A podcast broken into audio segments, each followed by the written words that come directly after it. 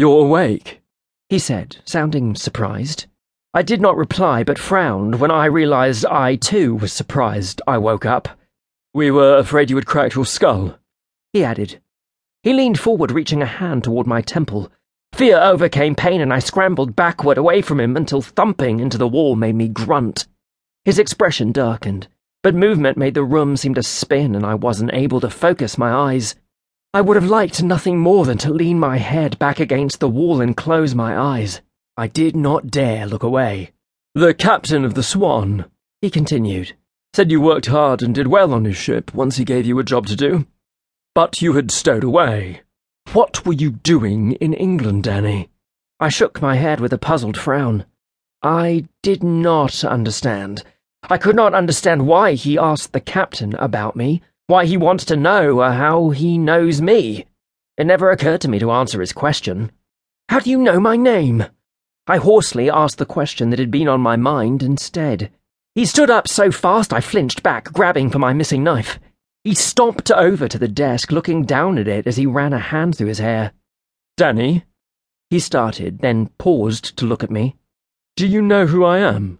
I had no idea how I should answer. He was a pirate. Should I have admitted I figured out who he was, or should I plead ignorance? I considered not saying anything. Nothing made sense. You were the sea dragon, I answered quietly, after deciding he was too agitated to defy. The way he spun around and stormed out of the cabin suggested that I may have given the wrong answer. The slamming door felt much to my aching head like a bell being struck with a mallet. I gave in. My eyes drifted closed against the sensation, and I leaned my head back against the wall with my arms looped around my knees. As much as I needed the rest, I felt too vulnerable to lie down. I longed for my dagger. This was the first time I'd ever been without it. I sat there for some time contemplating events. The sea dragon knew my name. I considered getting up to rummage for a weapon, but lacked the energy to move. After a while, I heard the door open quietly. Recent events had acquainted me intimately with all ranges of fear, and I was afraid now, but I simply lacked the energy to react. I waited, feeling no sense of menace as quiet, even steps walked to the desk and placed something upon it. I felt the pressure of someone sitting at the far end of the bunk. I hoped whoever it was would assume I was sleeping and leave me be. They sat for a moment quietly before asking, Do you feel up to something to drink? I sighed. So much for being left alone. I didn't want confrontation, and I was thirsty, but I was suspicious of false compassion. I feel like leaving, I muttered. What are my chances of getting out of here with my skin intact? Now, Danny, he replied. The cajoling tone took me by surprise, and I opened my eyes at the use of my name. It took me a moment to focus on the man sitting in front of me. He wore an open brown leather vest with no shirt underneath.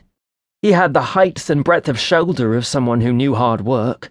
The sun had streaked his hair with colours from brown to blonde and bronzed his skin. But unlike most of the sailors of my acquaintance who went barefoot, he wore boots. I know you two have quarrelled, but.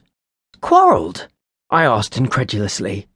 I cut him. I cut him and I ran. He was going to kill me. I expected an outburst of some kind, perhaps an angry defence he didn't show agitation or anger. Everything about him seemed steady. Granted, he wasn't happy about that, but no more than to find you aboard to begin with. I was talking about before. Before? There was no before. It was becoming increasingly obvious that there had been some kind of case of mistaken identity. I wondered if it counts against you if you're an accidental fraud. The pirate captain was angry with a boy named Danny. Would he be more angry at the boy he thought I was, or more angry to find out I'm not?